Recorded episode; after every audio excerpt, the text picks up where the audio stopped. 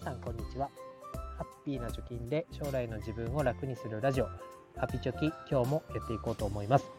このラジオでは子どもの教育費として、えー、貯金ゼロの状態から10年かけて1000万円を貯めてみようということを目標に発信しております、えー、今日のテーマは2022年5月の運用成績について、えー、話していきたいと思います。で、えー、まあ、結果から言うと、プラス14万ぐらいの含み益で、とりあえずは着地をしましたと。で、内訳を見てみると、大きく私の投資としては、投資信託と仮想通貨という2軸でやってるんですけれども、その投資信託の方で、えまあ、プラスが出て、仮想通貨で大きくマイナスをしたというような形になっております。でまず投資信託から見ていくと、まあ、過去、まあ、約2年ぐらいやってきた分の含み益っていうのが減ったんですけれどもまだプラスの状態ということでになってます。で、えー、投資している銘柄としては EMAXIS スリムの中の全米株式、えー、オールカントリーオールカントリー除く日本というこの3本立てになっておりますけれども、えー、このね、えー、3つが、まあ、多少含み益を減らしつつもプラス益で終わったよと。特に SP&500 は年初来で最安値をつけるみたいな場面もありましたけれども、まあ、後半にかけてナスダックが、え戻るの戻ったのをきっかけにというか、まあ、戻る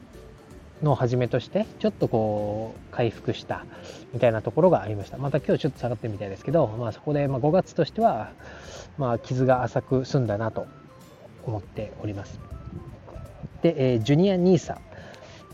で言いますと残りね、えー、もう7ヶ月今年も半分になろうとしてますけど、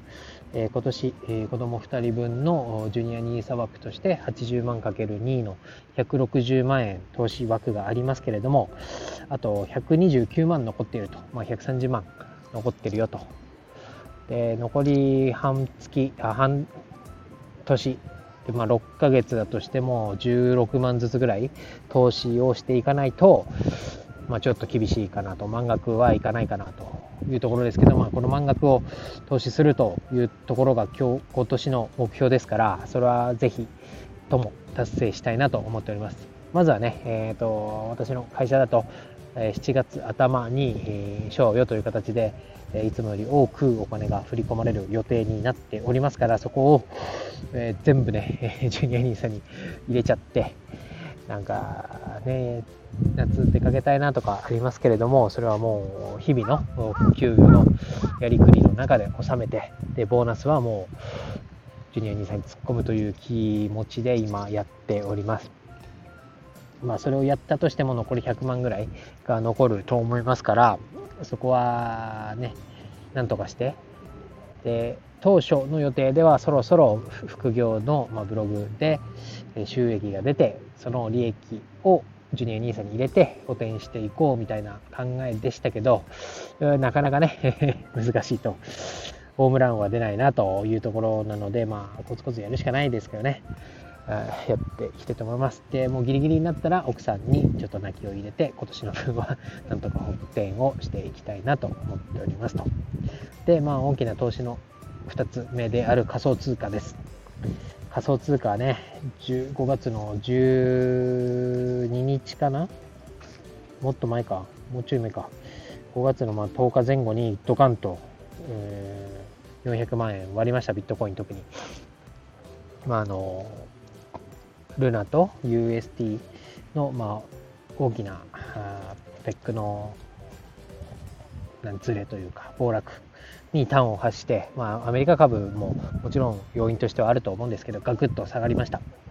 でそこからね、えー、ここが今買い場だということで407万円あビットコインの話ですけど407万円の時に、えー、まあ、1万2000円分ぐらい買って、えー、その次300万になったぞと。300万円398万円ぐらいの時にまた1万円ぐらい買ってでもうちょっと落ちた380万ぐらいだぞと。いった時にまた1万円ぐらい買ったと。いうところですけどまあ全然ね、えー、上がる素振りも見せない。えー、ずっとこううだうだうだうだ370万とか360万とかをやってる時にもう私自身が疲れてしまって、まあ、日々の、えー、これまでやっていた、えー、毎日積み立ての額を500円から1000円にアップしてでそれで放置みたいな状態で、えー、今に至っていますと。でようやくね昨日うん400万円台回復ということでちょっとプラスにはなってましたけどまだトータルで5万円ぐらいのマイナスになっております。で、まあ、何がいいのかなと探りながらやってますけどやっぱ自分に合うのは仮想通貨に関してはもう毎日積み立ての金額を、まあ、ちょっとずつ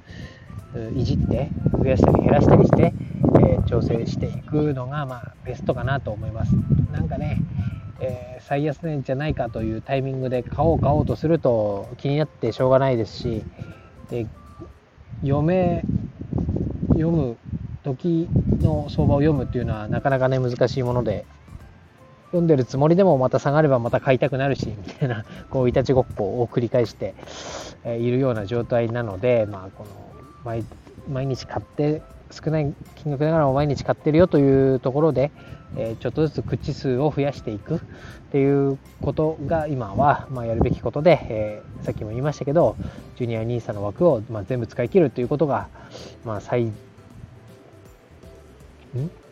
使い切るというのを最優先してやっていこうと思っておりますということで、まあ、仮想通貨はこんな感じです。まあ、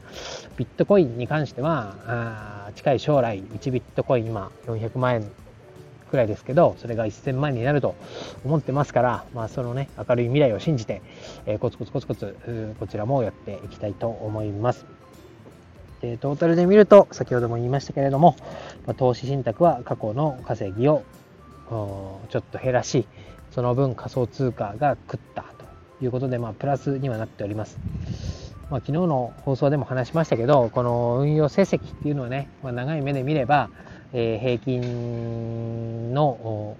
リターンに、ま、回帰していくということが言われてますし仮想通貨はこれから伸びていく市場だということでプラスが期待されているということで、えー、まあそこまでねこう大きく資産を減らすとか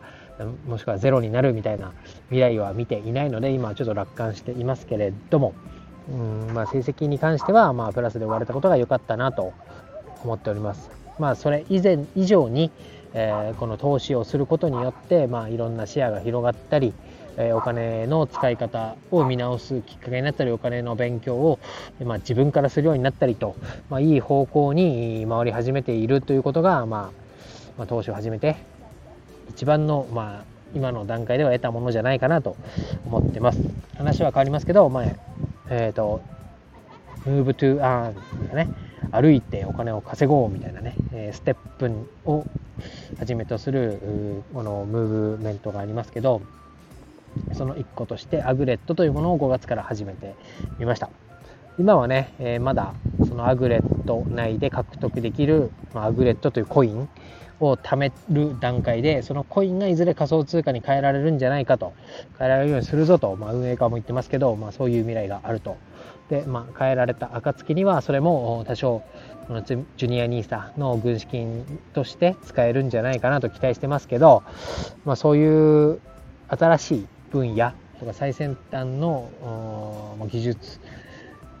稼ぎ方みたいなところにタッチできてるのも、まあ、投資あってこそだなと思っておりますので、まあ、食わず嫌いせずにね、こういう新しいことにどんどんチャレンジしていって、まあ、ああいうことあったよねと、後から言えるように、えしていきたいなと。で、あわよくば、まあ、稼げたらいいなというところでやっていますから、えまだこのアグレットというのをやってないっていう方は、過去の放送なり、私のブログ、紹介記事書いてますから、え見に来てください。でこの運用成績もまとめたものをアップする予定ですから、この2、3日中にアップする予定ですので、ぜひ、え、数字としてまた詳しくね、え、数いくらどうなったとか、え、どれぐらいのポートフォリオだというのを、えまあ、見てみたい方いましたら、ぜひ見に来てください。え今日は以上です。バイバイ。